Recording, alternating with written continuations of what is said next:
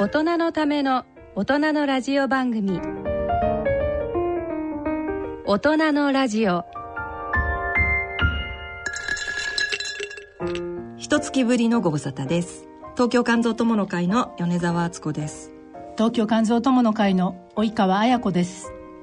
そして準レギュラーの長崎医療センターの八橋です。よろしくお願いします。さてここ1か月いろいろありましたが先生何かありましたか？えっとですね、はいあの 私非常にちょっと最近印象的だったのはえあの原稿を依頼されたんですね。普通だけど出版社から肝臓のこう病気のことがだったんですけど、あのその出版社からは、えっと、アンガーマネージメント、え今流行りです。あ流行りなんですか？流行りですよアンガーマネージメント。怒りをどうやってコントロールするかということで、えっと、自分の体験談を書いてくださいということでですね、うんうん、どうしようかなと思ったんですがとにかくぜひということで分かりましたと、はい。引き受けたんです、はい。ただですねよく考えてみると私はそんなにこう頭にくるとか怒ることが少なくて先生怒ったところ私はあんまりないでしょ？全然見たことないかも、うん。うん。それで困ったんですけどまあただちょっと振り返ってですねちょっとやっぱ若い時にこう当直明けで寝てない時にもう患者さんがちょっと外来でこう騒いでるうん。時にやっぱさすがにちょっとこう頭にきてですね、はい。もう静かにしなさいみたいなことを言ったというふうなことをこうとうとうと書いたんです、でそういうふうな原稿ガイドのがすごくあの印象的でただ一つね、あの他の先生がですね、えっとこれ名古屋大学の先生なんですけど、え33年前のはい。医学部の卒業式に、えうん。あの医学部長がこう言ったと、で今から皆さんは卒業して医者になると。でこのことだけ守ってれば立派な医者になれます。はいでこのことだけってなんだろうと思ったら、まあ医者やって毎日いろんなことがある嫌なこともある頭にくることもあるだろうと、ただ決して医者は怒ってはいけない。うん。このことだけ守ってれば医者としてやれる。っていうふうなことを言われたと。いうことなんです。正しいです。正しいですか？いやと私が言うのもなんですけど。うん。そうですねでもそれはなかなか大変ですよね。うんだけどね、まあ、我々も感情の人間だからあのやっぱこういろいろあるわけです。そうですよ。だけどね大体ねこううわっと言ったり感情になった時は後でもうすぐ後悔するしやっぱね、話がね難しいことになってしまうのでだんだんこの仕事やってるとだんだん怒らなくなります。そうですか。はい。ただ多分ね患者さんの中でもよく怒る先生っておられるでしょ？いますよなかなか付き合いにくいでしょ？嫌です。嫌なんですね。あの先生すぐ怒るからなっていうのはありますよ。うん。ねだからちょっと顔色見ちゃったりとか。うん。で余計なこと言うとちょっともうその話はみたいな感じでちょっとイラッとするようなところを見せるみたいな先生はまあいらっしゃいますよね、うん。うん。けど多くの先生はね多分できるだけ怒らないように勝ってきてもこらえるっていうふうな、ことをされてると思うんですがだけどそうはいかない時も多々あるのでね。それをどうやってこう抑えるかっていうふうな本を、あの55人の先生が書いてるんです。書いてるんですね、はい。アンガーマネージメント。アンガーマネージその中で私一つ書いてますんでもしちょっと機会があったらはい。お読んでいただければというふうはいに思います、ぜひぜひ。はい。あのまあアンガーマネージメントですけどもあの、はい。実はその、まあ、ドクターだけではなくてですね私たち日常あの電話相談を受けてますよね。受けてますよね。でその中で、はい。まあ、怒り狂う 時があるわけですよ。はい、はい。たまには。本当にそうですね、はい。たまにですけれど、うん。まあ、そういう方もいらっしゃって、まあ、理不尽なことを言われる。言われたりとかあるいはものすごく上からああ上から目線で。そうオタクはねみたいなことを言われたりとかあの患者の気持ちがあんたは分かってないみたいなことを平気で言うような方いらっしゃるよねいらっしゃいますね。で 私も患者ですよって言うとまああの向こうも「あ患者なんですか」ちょっと引くよね。ちょっと引きますね、一歩引きますね、うん。うん。ちょっと引くけど、ん。だけどやっぱりうちのスタッフまあ私も含めてですけどやっぱりあのこのお仕事長くやってると一度や二度は「はあ?」っていう怒り狂うことがあるあります。けどそれはどうされてるんです対処として。えっとですね私が言ってる皆さんに言ってるのはですね怒っていいよって言ってます。あはいはい。うん、同じ患者なのでね、で私たちの立場を明らかにして、うん。なぜ あのまあ怒るかっていうことも分かってもらわなきゃいけないし、うん。そういう態度ってやっぱりお医者さんのところに行く、うん。で医者に同じようなことを言う。うん。で医者はおそらおそらく爆発しますよね。うんっていうこともそうですね。はい、うん。分かってもらいたいなっていうのもあるのでそんだから私もまあ、うん、偉そうではありますけれどそんな風なものの言い方だと先生たち怒るでしょ？怒りますよね。ちゃんと見ていただいてるっていうようなことはちょっと促してね。言ったりははい言ったりはしますね。うん。大事なことですよね。そうですね。そうするとシーンとしたりとか、うん。うん、まあもう二度とかかってこないっていうこともあるかもしれないですけど、あのまあありますよね。そうですね。うん。ただねやっぱこうお互い人間なので感情のね、えーところはあると。でもちろんある程度、まあ、患者さんはある程度こう自由に出してもらっても僕はいいのかなと思ってるんですけど、やっぱり医者はね基本的にちょっとやっぱ冷静でね。受け止めないといけないかなと思ってるんですよね。うんうん。でこっちも頭にきて、ね、大きな声張り上げるとやっぱこう医療としてはもう成り立たないので。でも結局それは患者が原因で患者のものの言い方だったりとかその態度だったりとかっていうことで先生に火をつけちゃってるわけじゃないですか。ということもあるし、うん。やっぱちょっとこう沸点が低い人。すぐ怒りがちな先生もおられるけど、やっぱねこの対患者さんとのこう仕事をしてる上ではやっぱりねあんまり簡単に怒ってはいけない。怒るんじゃなくてあの叱るか、うん。あの促すっていう意味では大切だけど、そうですね。うん。っていうようなことと思ってます。はい。はい。はい。はい。及川さんは主治医に怒られたことありますか？ないですね。怒られたことそういえばないですね。30年間同じあの主治医ですけれども、そういえば怒られたことはないですね。肝臓の専門医ですか？肝臓の専門医ですね、うん。あのよくな泣いたんですね。先生の前で。なんで？要はなんでなんで泣いたの？治らなかったので。大人でしょ？そう治らなか。あーそったし苦しかったしもう、まあ、診察室で何回泣いたか見てましたね。先生もかわいそうですよね。でもどうやって扱ったらいいかって思いますよね。なんで泣いてるるのって言言われる？黙って先生。黙って聞いてくれて。黙って聞いてくれてる。黙って聞いてくれてますいいね先生だな。かわいそうにって。ありがたいことですね。あの我々こう聞くしかない時もありますよ。先生泣かれたりします？患あ者に。泣かれます。先生にしか話せないですもので、うん。病気のことはやっぱり。先生患者に泣かれたらどうどういうふうに？いや僕は基本ね話をずっと聞いてもうこう思いを。一緒に泣いちゃったりとか。けどねやっぱうるうるっとくることはあります来ますよね。あります。ここまで苦労してるんだとかうん。ここまで辛かったんだとかやっぱこっちもこう気持ちが入ってしまう入ってますから。そうですよね。うん。ただどっかではちょっと常に冷静でいないといけないと 職業柄ね思うんですけどはい。やっぱお互いですよ。そうですね。私は医者の前で泣いたのは、えっと、インターフェロン治療終わって、SVR って、まあ、治りましたってなって、先生と抱き合って泣きましたけど。先生も泣いてた、よく頑張った。た。よく頑張って本当によかったよかった、まあ、その時は泣きました、はい、それでは大人のラジオ進めてまいります。この番組は野村証券キリヤドサイエンシズ株式会社アッピー合同会社他各社の提供でお送りします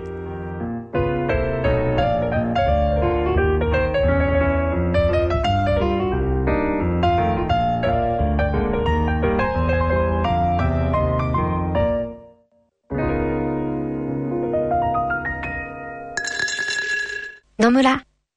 第二の人生に必要なのはお金だけじゃないから。ゆったりとした旅を楽しみたい。健康はもちろん若々しさもまだまだ保ちたい。住まいをもっと快適にしたり、相続のこととかもしもの時のことも考えておきたい。セカンドライフのために知りたいことってたくさんありますよね。あなたのハッピーなセカンドライフのために野村証券の本支店ではさまざまなスペシャリストを講師にお招きして野村のハッピーライフセミナーを開催しています。詳細はウェブで「野村のハッピーライフ」と検索してください。なお当セミナーではセミナーでご紹介する商品などの勧誘を行う場合があります。恐れの村に来てみよう。C 型肝炎のない明日へ。はい新しい明日事務局です。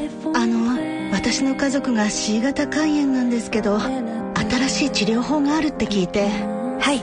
最短12週間飲み薬のみで治癒を目指せる治療法もあります。本当ですか？その治療はどこで？お近くの専門医療機関をご案内いたします。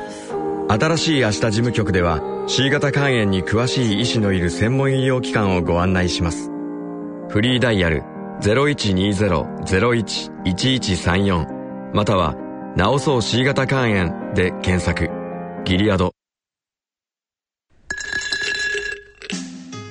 大人のための大人のラジオ。健康医学のコーナーです。今回は長崎医療センター臨床研究センター長の八橋博先生にお話をいただきたいと思います。八橋先生準レギュラーの八橋先生ですが今回もよろしくお願いします。はい八橋です。準レギュラーになりました。よろしくお願いいたします、はい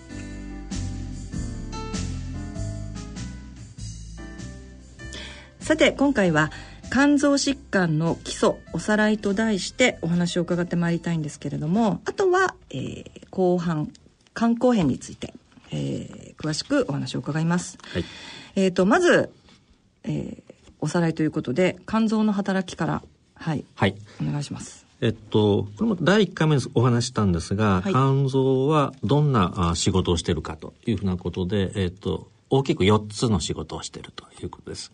えっと、一つ目は、いわゆる工場ということで、物を作る。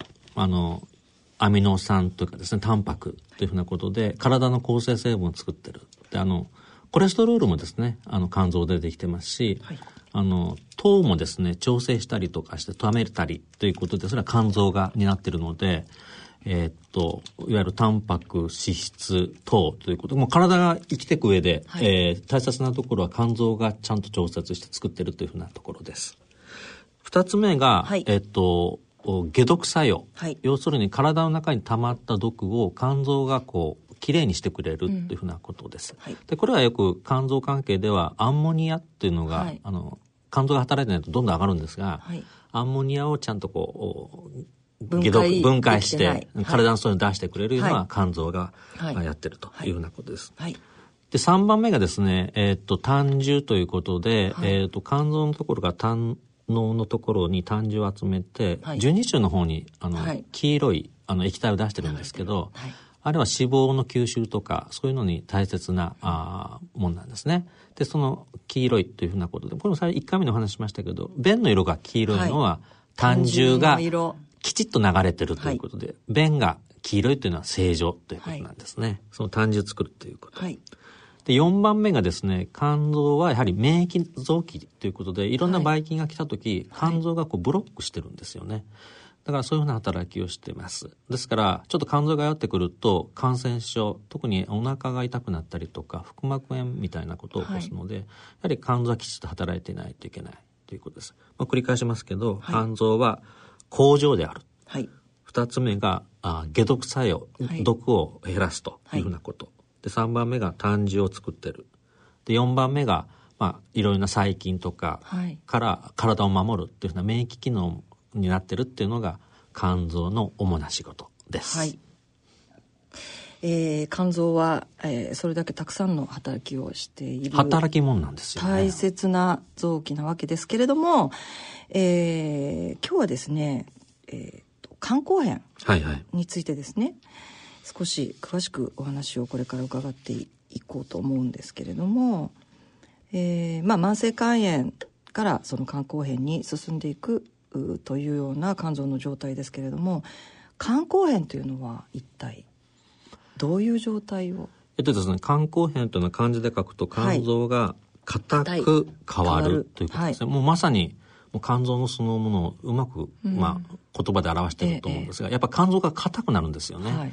普通肝臓ってこう柔らかくて、まあ、あの、鶏のレバーとかも食べると思うんですけど、まあ、あの、柔らかいでしょ、はい、じゃなくてもう肝臓がもうカチカチになってしまいます。うん、でそれはですね、えっと、結局やはり病気があってずっとこう、肝臓っていうのは細胞が壊れても再生臓器な再生しやすいので、はい。すぐ蘇るんですが、壊れる再生する壊れる再生するということを繰り返している間に、はい。肝臓にこう傷というかうん。硬くなっていく、はい。ということなのでやはりこの壊れる再生するというふうなことの繰り返した結果がうん。肝硬変というふうなことです。それとですね単に硬いだけじゃなくて実際やっぱりきちっと正常に働いているところがだんだん減ってくるので、はい。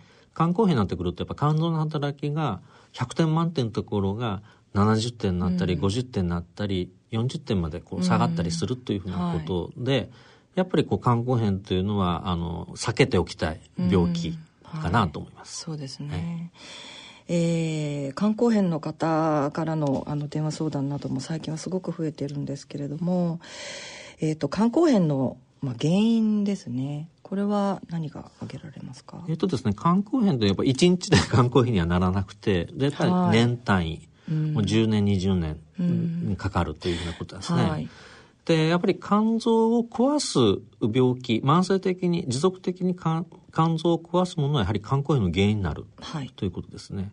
で、日本の肝硬変の大体50%は C 型肝 C 型肝炎。50%に減りましたね。い。減りました。前は70%そうですとね。か。原因としては。だったんですが、今最近調べたのでは、はい。肝硬変の患者さんのお50%はあ C 型肝炎。はい。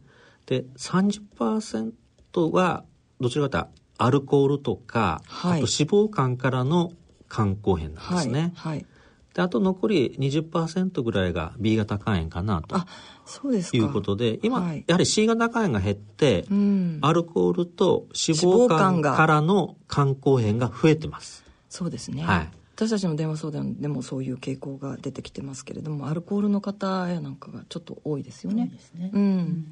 これはだんだんだんだんアルコールとか脂肪肝のお方がこれは C 型よりもどんどん上がっていく増えていくっていうか傾向。えっとですね、これは C 型肝炎が減ったから相対的にアルコールと脂肪肝の方が増えてるんじゃなくて、うん。絶対数が増えてるというようなデータになってます。なるほど。ですね。やっぱりちょっと食生活はがい。豊かになってですね、まあ、運動不足いうのもあるでしょうが、はい。やっぱ脂肪肝も増えてますし、はい。あと日本人の飲酒量もやはり増えてると思うんですね。あそうですか。だからお酒はやっぱ適度に飲めば全然問題ないんですが、うん。えっとやっぱストレス社会でやっぱこうお酒がやめられないし一旦飲んでしまうと、うん。つい飲んでし飲みすぎてしまうと、やっぱそれが調整できないとおアルコール性の肝硬変になるというふうなことですね。まあ、絶対数で増えているということですね肝硬変。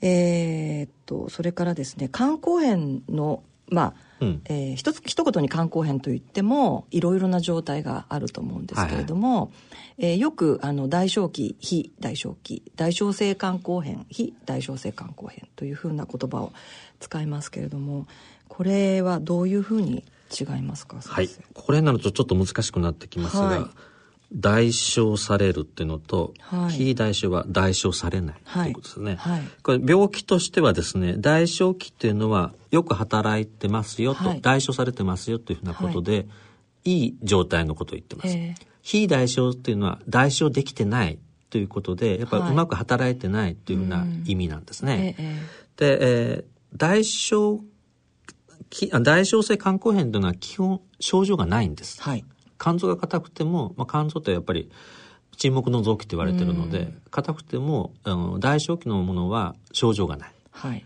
で非代償期っていうのは症状のある肝硬変ですので、はい。まあ、症状というとまたで後でお話しますが、お腹に水が溜まったりとか、はあと横断ですね、はい。あの体が黄色くなったりとか、足がむくんだりっていうふうなはい。症状が出始めると、うん。あの非代償期ということで、はい。はい。えー大きく2つに分けてるとうんいうふうなことですね。はい、そうすると、まあ、慢性肝炎の状態でも自覚症状というのは全然ないわけですけれども、はい。まあ、その流れというかそのつながりみたいな感じなんですかね？大小性肝硬変というのだは。流れから言うと、まあ、C 型肝炎だったら慢性肝炎があって、はい。えー大小性肝硬変があって次に非大小性肝硬変、はい。順時間的流れはその順番はいですね、はい。ですから名前聞いた時に大小性肝硬変と非代償性っていうふうなことで、うんやっぱり非がついてしまうとちょっと病気進んでるっていうふうには認識していただきたいなと思ないるほど、ます。はそういう状態だといろんな症状が出てくるっていうことですよね。それはまあ合併症というような、えーことになるのだと思うんですけども先ほどちょっと先生がおっしゃった腹水だったりとかっていうことですかね。腹水ですね。はいあともう一つはあの最初にお話ししたようにアンモニアっていう、あの毒がたまるので、はいやっぱこう頭がこうぼやっとしたりとかあそうですね。ちょっとやっぱり少しひどくなると、あの、ちょっと人格が変わったりとかうん、もっとひどくなると、寝てしまう。意識障害で意識障害が出てしまう。っていう方もいらっしゃいますねはいそういうのをですね、肝性脳症というふうに言います、はい肝臓が原因でええ脳障害を起こす,、はい起こすということで、肝性脳症ですね。はいだから、腹水、肝性脳症。はい。もう一つですね、えー肝硬変の症状としては、あの、吐血ですね、血を吐いてしまう。はい。でそれがあの胃潰瘍で血を吐くのではなくて、うん肝臓が硬くなってるので、はい。えーなぜかこのお胃と食道の狭いところに血管のコブができてしまうように人間の体ができてるんですね肝臓が硬くなると、はい。ちょっと離れてるんですが食道物を通過するところはいに血管のコブができるので、ええそれが破けると大吐血するとはい。いうことでそれ食道静脈瘤っていうふうに言ってます、はい。これはあの、まあ、未だにいらっしゃるんですけども、食道静脈瘤で、えーまあ、吐血をして、で初めて、それで分かる方って分かったっていう方がやっぱり今でもです、ね、おらおられますはい。なので、まあ、そうなってしまうと、もう非代償性肝硬変に進んで、初めて C 型と分かるので、そうなんですよ、ね、治療がなかなか難しいというようなそうです。状態になるんですかね。うん。だから今は少ないんですけどやはり吐血してああ静脈瘤があるええ。肝硬変がありますっていう方は、ですね。おられることはおられます。ね。だからねもっと早くあの病院に来てほしいなと思うんですがただその時からでもあの治療法としてはいろいろ今はあるようになったかなと、はい。はい、今は新しくいろいろな治療法が出てきたということで、まあ、そのあたりも含めてお話を伺いたいんですが、えっ、と、まあ、具体的な治療について、はいえーお話しいただきたいんですけれども、今お話に出ました、腹水からいきいやますか？いいですはいはい。えっと、腹水、お腹に水が溜まるんですけど、ええっと、皆さん、あの、肝臓が悪くてお腹に水が溜まった人、どれぐらい水が溜まってるっていや、いうふうに私、あの、量がわかります？え、わかりますよ。だって、もう毎週のように電話してくる患者がいて、えっと、まあ、5リットル抜いた7リットル抜いはいはいたっていう。5リットル抜いた7リットル抜いたということは5リットルと7リットルはあるんですがただ実際は10リットル以上あると思いますああ、そうなんですね。全部抜けないからそうだよね。お腹にね1リットル水が溜まっただけでは自覚症状もないしあ、1リットルわかんないですか？わかんない1リットルで、うん、?1 リットル結構ですよね。1リットルペットボトル大きいのあるでしょ？あれがああれでわからないですか？わからないです。だからちょっとお腹がちょっと腫れたかなというふうなのはもう2リットルはある。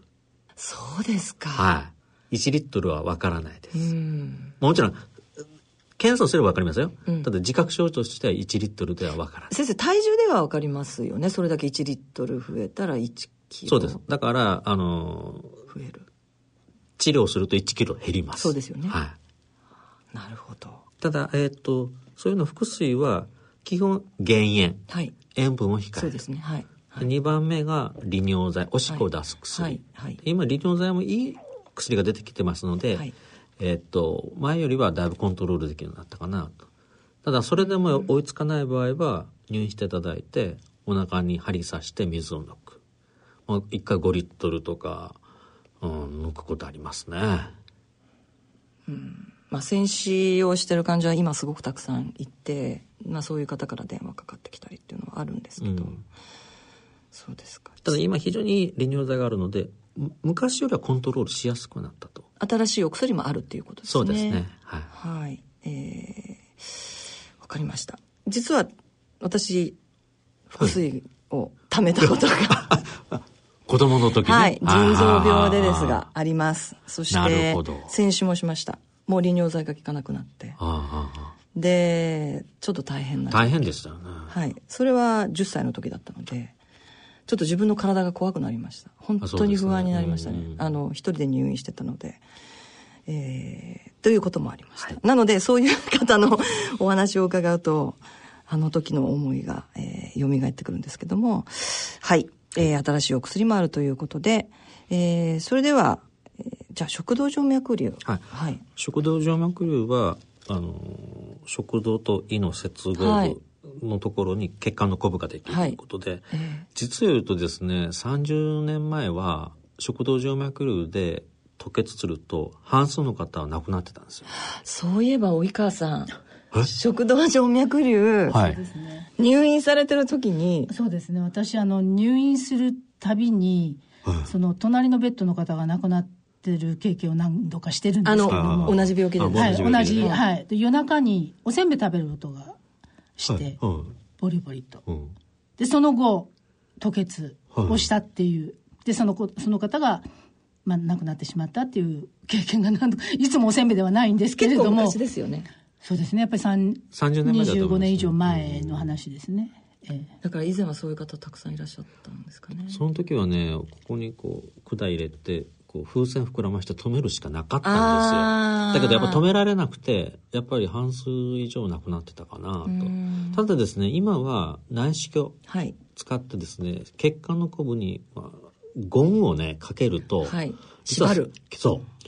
実はその血管のコブがねパチッとね消えるんですよ。へえ消えるんですかあれ？消える。あの膨らんでるのがシュッと絞める。へえいやすごくね画期的で。なるほど。今そういう意味でね吐血してもそのゴムをパチッとかけるとね、ん。い一瞬で止まります、食道静脈瘤はう、ん、まあ自分ではわからないわけじゃないですか。わからないです。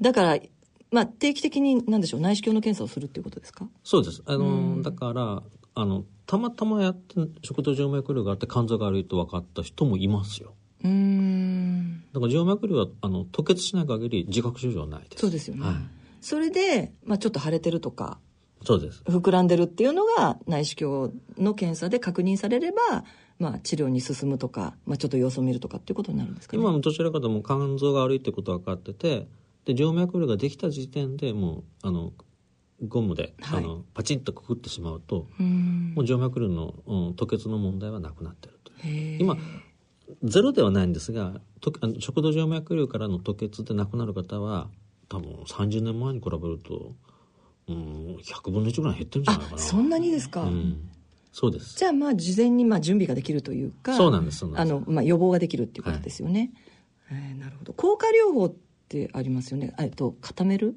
あそれはねい今のゴムでパチッと止める前の話ああそうなんですね。それは結構我々からストレスで血管のコブに針を刺すんですけど。あそうなんですか。で硬化剤入れるんですが、はい。抜いた時にやっぱ血が出るんですよねああ本当にこう薬が効いてるかどうかっていう意味ではい。あの非常に不安になって。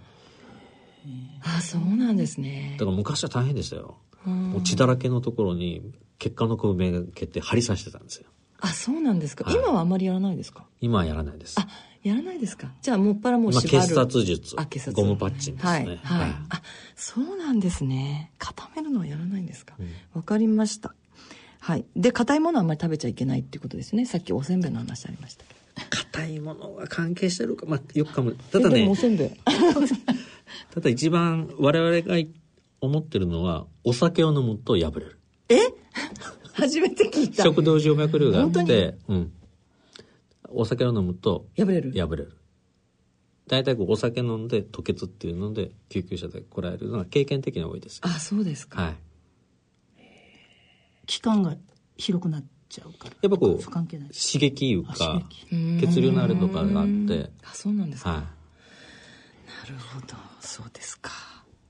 えー、とこれは結局、まあ、C 型肝炎とか B 型肝炎だけじゃなくって、まあ、アルコールの方や脂肪肝の方もなりうる症状ですもんね、